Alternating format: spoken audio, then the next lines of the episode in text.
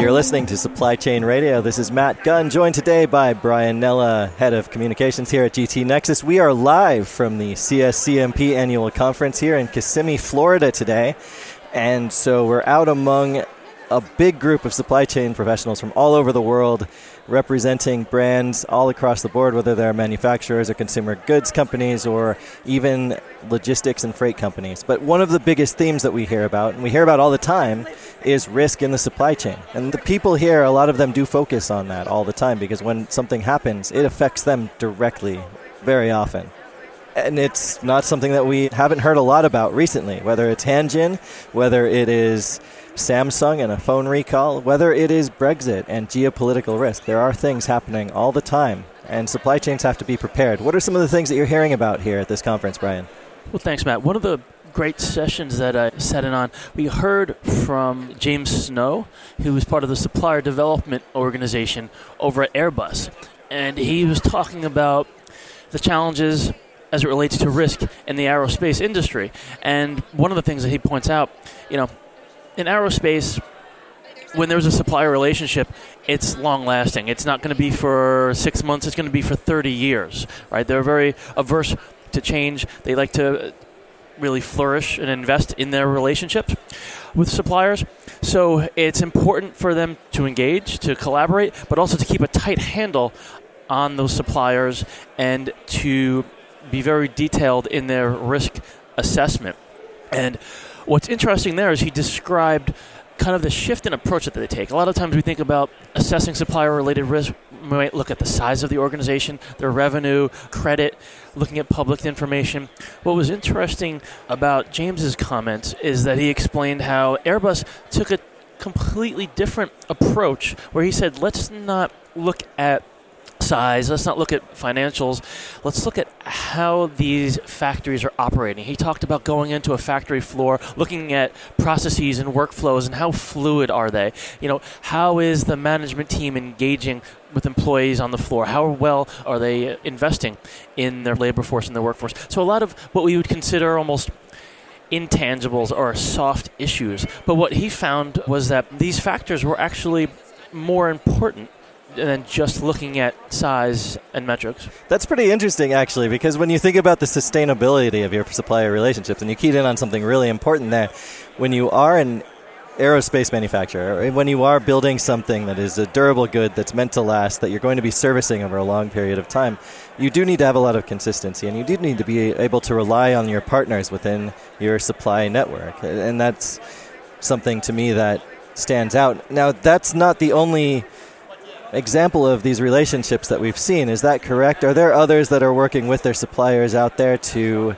ensure that they're sourcing from sustainable or reputable suppliers out there?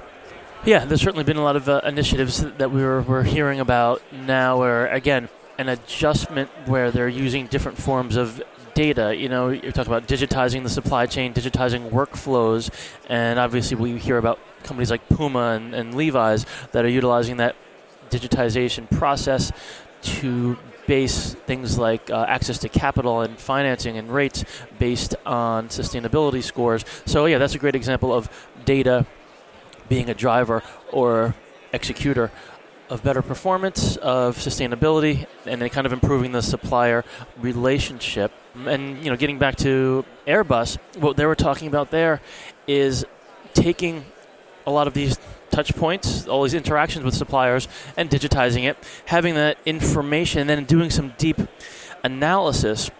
And what they saw was that, you know, again, it wasn't just based on the typical metrics, but they were seeing some interesting trends and analysis that showed, you know, it's not the usual KPIs, but there are some, you know, like I said, the intangibles like what's occurring on the shop floor, and then how do we take advantage of that? So in the case of Airbus, they came up with a maturity model. You know, they said, let's look at the maturity of our suppliers and use that as kind of a foundation for evaluating if there's risk present, and then work on enhancing or improving those. So in that sense, you know, it's the automation and digitization of that data, analyzing it, looking at where there's really impact over years, where you might find some interesting trends that indicate, you know, where there's a higher level of risk versus where that, that might not show up in traditional, let's say, credit or, or financials. So, yeah, a good example of digitizing information and using that to make smarter decisions and improve the overall performance of the supply chain and being able to mitigate risk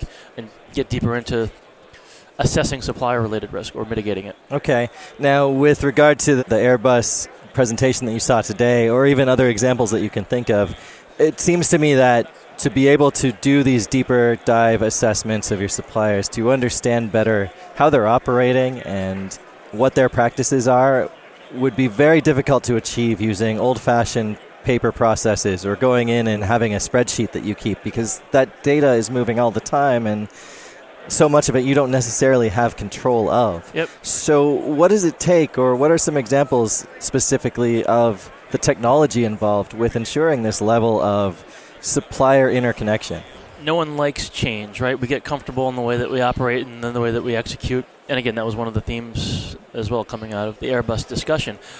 But at the same time, it's important to examine or re-explore what you're doing. And you know, we had a we heard a session earlier today, right, where Scott Kelly, former astronaut who actually spent a full year up in space, and he made a point that it's essential to improve every day, right? If you're not improving every day, then you're kind of just staying flat. It's easy to get comfortable in the status quo, and if you fall into that trap, you're more likely falling behind. And so you can apply that same line of thinking to the approach being taken, whether it be Airbus or mentioned Levi's and Puma, the idea of finding new opportunities to get better, get smarter every day. And a big part of that is with regards to supply chain, adjusting the underpinnings, right? Uh, what's connecting all of those parties? What's enabling you to communicate, maybe get past your tier ones and down to tier twos and threes, or connecting you to your ocean carriers?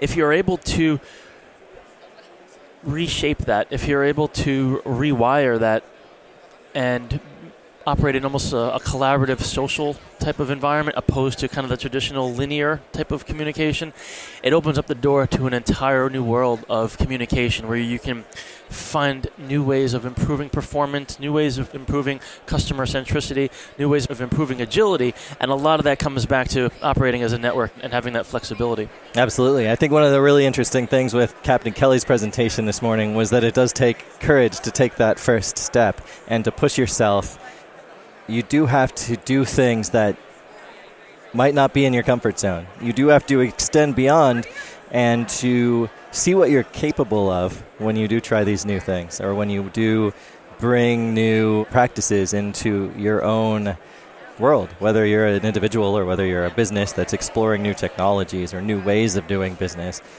That first step is a big one to take. So I think that's a good takeaway from that as well. Yep.